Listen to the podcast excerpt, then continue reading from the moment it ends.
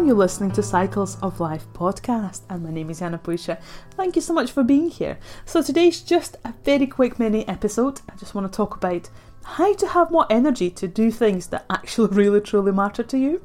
So, we'll talk about the importance of rest, we'll talk about that we should be working from a place of resource, also, how important is to unpick your limiting beliefs and how to have more energy to do things that actually really matter let's get started. First of all, let's talk about rest. I know I talk about that a lot, but I'm a strong believer that's that's something that we just so undervalue because how many of us see rest as something that is a bit of a waste, that we need to deserve rest, so I have to work really hard and then I can rest. Or that I should be doing something productive instead of resting. So actually rest is maybe if I do the dishes instead of working that's not rest. Let's be honest. And again, I know I make that analogy all the time, but I'm a strong believer in that. Look at nature around you. Look what it does. Look how the seasons change around you. Look how trees drop all the leaves in winter. Where I live, anywhere they do. How animals need rest. I mean, I have a cat next to me right now, and she literally spends five hours a day sleeping. That's it. She would wake up, turn around, and go back to sleep. We all need rest. And we just dramatically undervalue because our value is completely connected to our productivity. And again, that's been driven by a lot of different things, but capitalism, of course, is one of them. So just start to really challenge these things because that's not an objective truth. That's just something that we have created as a humanity right now, but it doesn't have to be the ultimate truth. We can change that. And that leads me to my next point that just how important is to work from a place of resource.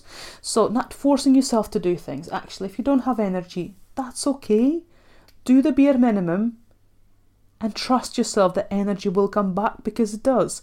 If you don't push through your limits all the time, your energy will come back. And again, you can do loads of different things that will help you with that. You can organize your time a little bit better. So, this leads me to talk about actually how important it is to have energy to do things. And I know it sounds very obvious, but not something that we always think about and being mindful about. And what I mean here, I know it sounds obvious, of course, we need energy to do things, duh, but if you think about it, how much time do we actually waste?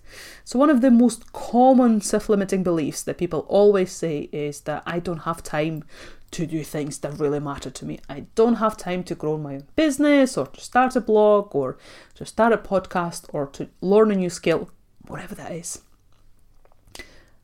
But actually, I do invite you to start gently challenging that because ask yourself what do you spend your time on? How much time do you spend scrolling? How much time do you spend procrastinating during the day when you know you need to do something but you don't for whatever reason? How much time do you spend worrying about what others might think about you or they think about you already? Or are you having those, you know, dialogues, running dialogues in your head about what you should have said instead or what you will say when you see them next.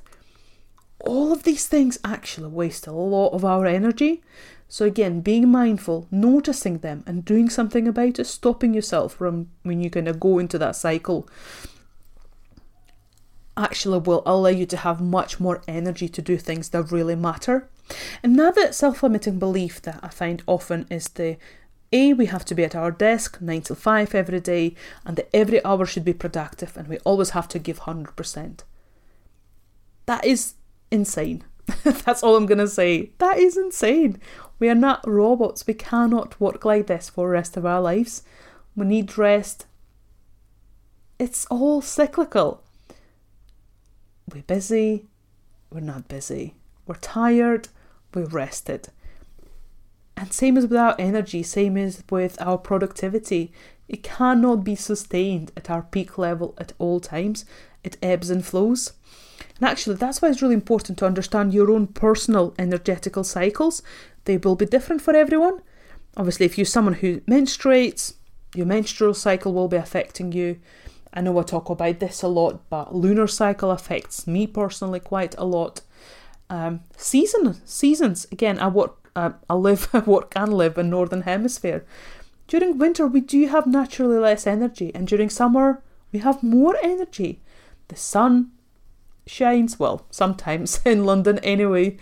We get more sun, we have more energy. That's so normal. So, how can we possibly expect yourself to be at our peak productivity levels all the way through? It's gen- genuinely impossible. So, again, start learning about how you work best, what are your cycles are like, knowing when you need to step away, when you need to be of rest, knowing when you actually, you know, you're going to have a lot of energy that day. So, scheduling different things, scheduling things that you know you'll be able to get done. And also, another thing is actually really stopping when you feel like you've gone too far. I don't know if anyone else can relate, but I know that it's something that I've been really working for the last few years because when we talk about burnout cycles, the first stage of burnout is actually being incredibly productive.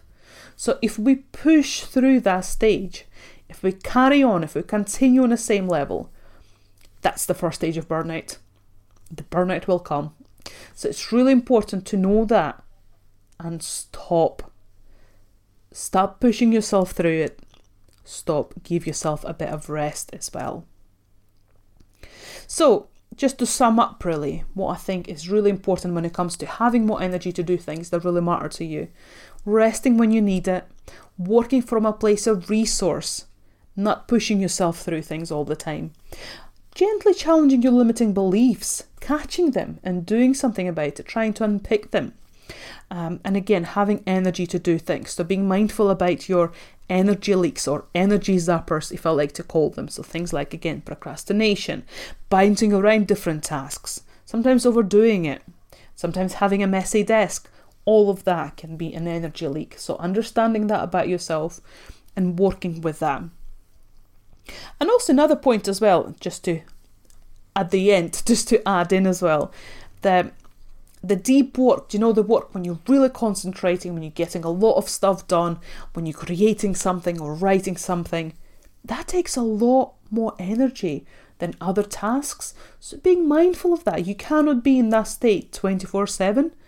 It is impossible. So being mindful, so you need rest to be able to get into that zone and get a lot of stuff done. Write something, create something, whatever that is. So I hope that you've enjoyed this mini episode. I really hope it was useful to you. If you want to learn more, I'm actually doing something really exciting. I'm running a little workshop. So on 14th of June at 10 a.m., I'm running a workshop around productivity, about how to have more energy, how to create more time, but also how to organize yourself so you can move forward, so you can make things happen, things that are actually really truly important to you. So you can sign up there will be a link below. Please do that. And if you do sign up, you will get a replay within 24 hours of the workshop going live. So I will send that to you as well. So if you can't make that date, can't make that time, that is okay.